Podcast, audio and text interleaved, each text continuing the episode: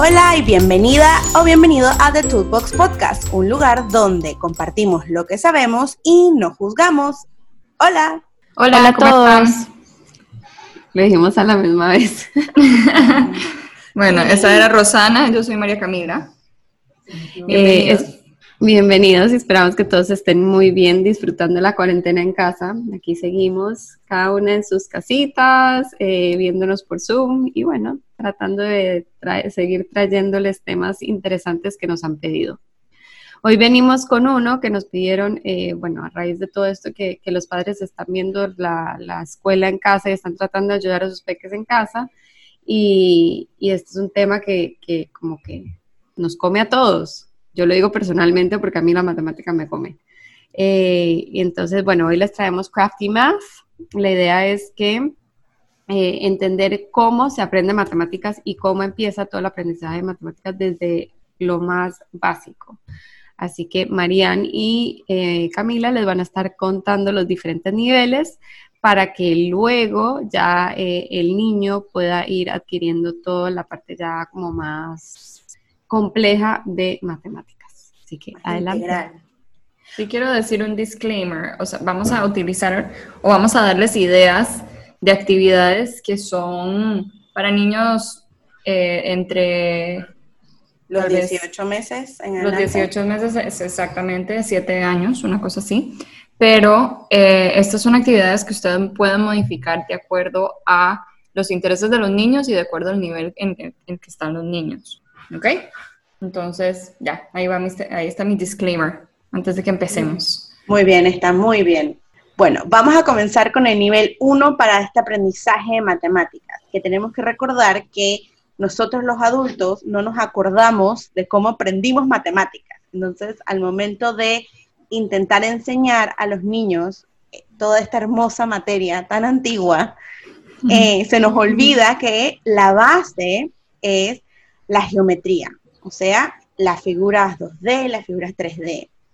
Dentro del nivel de geometría, comenzamos por reconocer, ay, mira, la bola es redonda o como un círculo, ah, el círculo, el sol es un círculo, o la pizza es un triángulo. Después comenzamos a señalar, es como, ay, mira, ahí está, ese edificio tiene forma de rectángulo. Comenzamos a hacer asociaciones y por ahí mismo comienza la parte donde los niños y las niñas son capaces de describir debemos de mencionar que las figuras 3D como esfera, pirámide, cono, comienzan a ser reconocidas a partir de los cuatro y medio.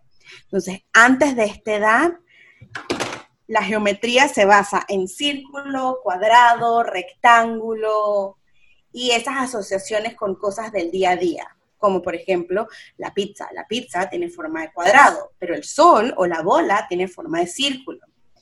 Y un pedazo de dulce puede tener la forma de un, eh, sí, de un cuadrado. Por si acaso, eh. otro disclaimer de mi parte, aquí está mi hermosa pequeña gatita, ella también quiere ser parte del podcast, así que la invitamos. Y pregunta, en esa primera parte también se empieza a ver, digamos, la línea, estas, o sea, no la cantidad de líneas necesariamente, pero que, que esta línea es recta y que la otra es un poquito curva y por eso hay un círculo y por eso hay un cuadrado, por eso hay un triángulo, ¿así? Se hablan de los rasgos de las, de las figuras, de qué, qué, componen las diferentes figuras. Entonces también están hablando de los trazos, em, que ya luego se van a utilizar para la escritura también. Entonces hay una conexión entre, los dos, entre las dos áreas de aprendizaje. Eh, entonces sí, se van a estar hablando de, de, lo que son líneas rectas, líneas curvas, zigzag, em, líneas así de ese tipo, las, las las esquinas. las grecas, los vértices, exacto. Exacto. Ven cómo todo se va uniendo, todo tiene que ver una cosa con la otra, la educación debe ser integral. Exacto, y ya dependiendo del nivel en el que están los niños van a, van a hablar del concepto mucho más, eh, lo van a expandir mucho más. Por ejemplo, al principio están chiquititos, van a hablar lo que son eh, figuras planas, ya eventualmente van a a reconocer las figuras 3D. Eh, y ya después empiezan a hablar de volumen y, que, si están lleno o vacío o cosas así. Entonces, eh, por eso depende mucho de eh, el nivel en el que están los niños. Eso es cierto, porque también al mismo tiempo comenzamos a hablar de, ay, mira, es que esto es más grande que aquello, esto también es parte de las matemáticas, esta comparación entre grande y pequeño, alto y chiquito, pesado y liviano, todo esto es parte, problema lo mismo. Educación debe ser integral, sí. Totalmente, totalmente. Disco rayado aquí yo, educación integral, para ver si así todos estamos en el mismo, en la misma página. Exacto. Bueno, y entonces ya cuando uno empieza a hablar de los rasgos de las figuras, empieza a, reconocerse el nivel, el siguiente nivel, que es el de contar, porque ahí sí ya se va a empezar a contar los lados, cuántos tiene, eh, por ejemplo, el círculo solo no tiene lados, entonces se habla del número cero, em, también cuántos, cuántos lados tiene el triángulo, cosas así. Entonces ya ahí empiezan a integrar, vamos a hablar mucho de integración en este, este episodio, lo que es contar. Entonces, eh, de acuerdo a la edad, van a contar eh, por unos, por de, de, a 5, de, de 10 en 10, eh, de 2 en 2, para que ya eventualmente ellos entiendan lo que es el concepto del número. ¿okay? Pero no solo eso, sino que les van a ayudar a reconocer cantidades. ¿Qué son reconocer cantidades? Que en, X momento del día ven que hay tres tapas, pero no tengan que empezar a contar un, dos, tres, sino que ya inmediatamente ellos sean capaces de decir, ah, ahí hay tres tapas, o tres botellas, o, o cinco platos, o lo que sea. Y eso lo pueden hacer de una manera muy orgánica en la casa cuando van a poner la mesa. Bueno, ¿Cuántos, ¿Cuántos somos en la casa? Somos cuatro. Ok. ¿Cuántos eh, individuales tienes que poner? Cuatro individuales. Ok, contémoslos. Un, dos, tres, cuatro. ¿Tenemos todos? Sí, perfecto. O sea, lo pueden hacer de una manera muy entretenida y, y también muy casual y integrarlo en el día a día. No, no es que lo van a sentar al niño y le van a decir, ok, cuente todos los legos que tiene. Y no, no. militarizarlo así de que, ok, y cuente cuántas almohadas tiene. No, no, no, no. O sea, Háganlo de una manera divertida. Exacto, preguntas abiertas. Oye, ¿cuántas almohadas tienes? ¿Quieres contarlas? No, ok, quizás otro día, pero yo creo que de repente pueden haber tres. ¿Tú qué piensas? Además, tenemos que agregar que eh, este concepto que mencionó Cami de poder ver tres botellas o tres tapas e inmediatamente conectar con la cantidad de tres está relacionada también con lo que comentábamos en en la temporada 2 acerca de, lo de todo lo que es memoria muscular, memoria visual, es como ya nos vamos acostumbrando a que si hay tres y te informan un triángulo, entonces eso es tres, hay tres. Pero ¿qué pasa si son cuatro y pareciera también ser un cuadrado? Ah, pero entonces eso puede ser cuatro. Entonces ya se van como automatizando estos conocimientos y también debemos aclarar que dependiendo de la edad van a haber números en, ese, en esa secuencia numérica del 1 al 10 que se van a perder entre comillas, se les va a olvidar, van a contar 5, 6, 9, 10, ajá, y el 8, pero eso es apropiado para la edad, dependiendo de la edad en los que esté. Yo el otro día estaba... perdón por interrumpirte, y yo creo que vamos a, decir algo muy parecido, pero de hecho estaba hablando otro día con, las, con, las, con mis compañeras de trabajo y nos parece muy curioso que siempre a la edad que nosotras damos en este momento, son de 3 a 5 años, se les olvida el número 12. Sí. Es el, el 12 es como que se pierde, pero yo no les puedo mentir de que todo niño que yo he, con el que he trabajado, el 12 es un número perdido y nadie entiende por qué, o sea, como que hay algo detrás de ese número que se le olvida. Se pierde, sí, sí. Y cuando estamos en los números más bajos, generalmente el rango de pérdida es entre el 6 y el 8. entre alguno de esos tres, uno se va a perder en esa cuenta, pero es apropiado también para la edad en la que está el niño. Y cuando pasamos entonces al siguiente nivel de 11 a 20, por ejemplo, con mi niño el otro día, el hombre cuenta hasta 30. Belleza, perfecto. Tiene cuatro años, le encantan los números.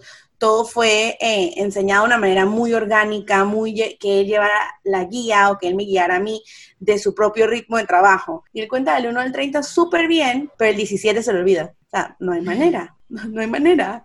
Y yo le digo, mm, ¿pero qué viene después del 6? Me dice, el 7. Y yo dije, ah, ok, entonces si, el 10, si tenemos 16, que es 1-6. Entonces, como, no sé, cuéntame, ¿qué número tú crees que vendría después? Y me dice, el 17. Y yo dije, ajá, ahora cuenta del 15 al 20. 15, 16, 18, 19, 20. Yo, todavía no está allí. Sí, sí, no lo tiene ahí. No, lo, tiene, ahí, pero, again, age appropriate, apropiado para la edad. Tampoco le voy a decir, que tienes que, no, con calma. Ese, ese número llegará. Exacto.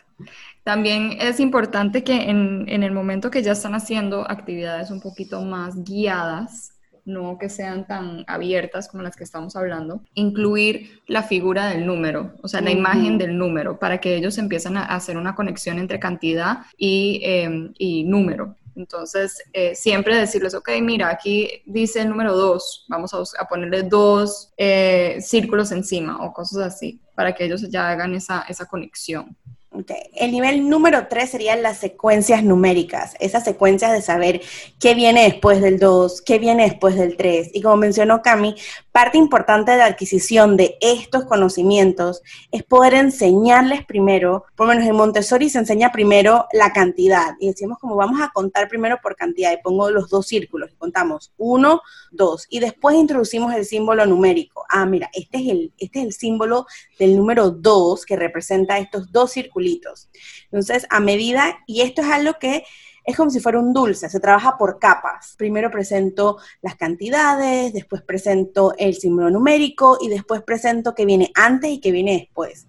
Y esto va al mismo tiempo ligado con la parte de contar, porque también está la parte, sí, lingüística de estar uno, dos, tres, cuatro, cinco y, y tener esta repetición.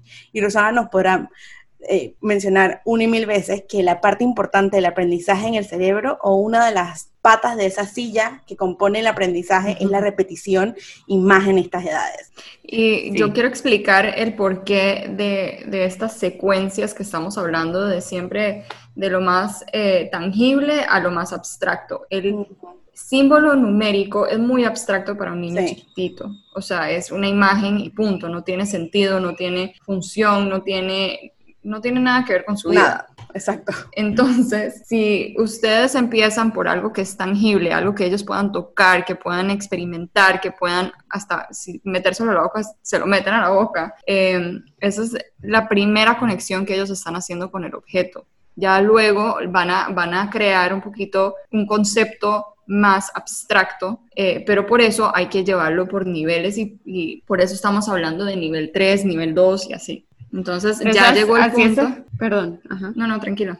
Así es el, aprendizaje en todo. Ahorita se está especificando en, matemáticas porque estamos hablando de matemáticas, pero el cerebro va, o sea, es, va creciendo y, se va, todo tiene su base. Entonces la base va aumentando poco a poco, poco a poco, poco a poco, hasta que se va volviendo más complejo. Pero hay que empezar desde lo más básico para que el cerebro pueda adquirirlo bien y, ya después ir a adquirir lo siguiente mejor y, así sucesivamente. Cuando no se hace así, cuando se saltan pedazos, ahí es donde vemos los gaps en el aprendizaje y eso es lo que puede llevar a un trastorno al aprendizaje o simplemente que el niño se perdió en clase o no está prestando atención o lo que fuera. ¿Por qué? Porque tiene un gap en el aprendizaje porque no se le, no se le repitió de manera suficiente lo que tenía que aprender antes de seguir al siguiente paso. Exacto. Bueno, entonces estamos hablando un poquito de secuencias numéricas y te interrumpimos, Marian, perdón. No, no pasa nada, de esto se trata, de poder nutrirnos las unas a las otras.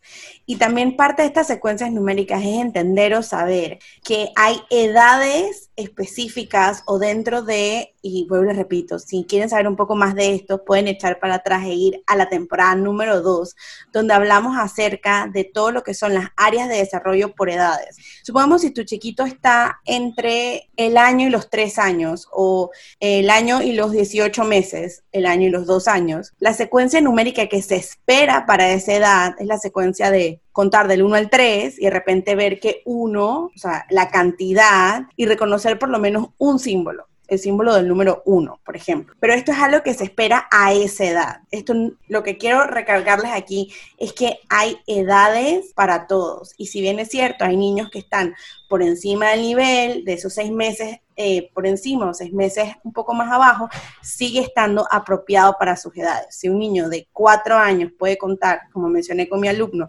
hasta 30, pero se salta el 17, sigue siendo apropiado para su edad, porque en teoría no debería estar contando, bueno, podría estar contando hasta 30, pero no debería estar como súper seguro ese aprendizaje de saber todas las cantidades hasta 30 todavía, pero como él está un poquito por encima, sigue estando apropiado para su edad. Entonces es importante nosotros, las guías, los guías, los cuidadores, las cuidadoras, las facilitadoras, los facilitadores, tener claro que esto es con calma, esto es una maratón. De aquí a los 25, de seguro aprendan a contar al mil si es necesario, pero we need to pace ourselves.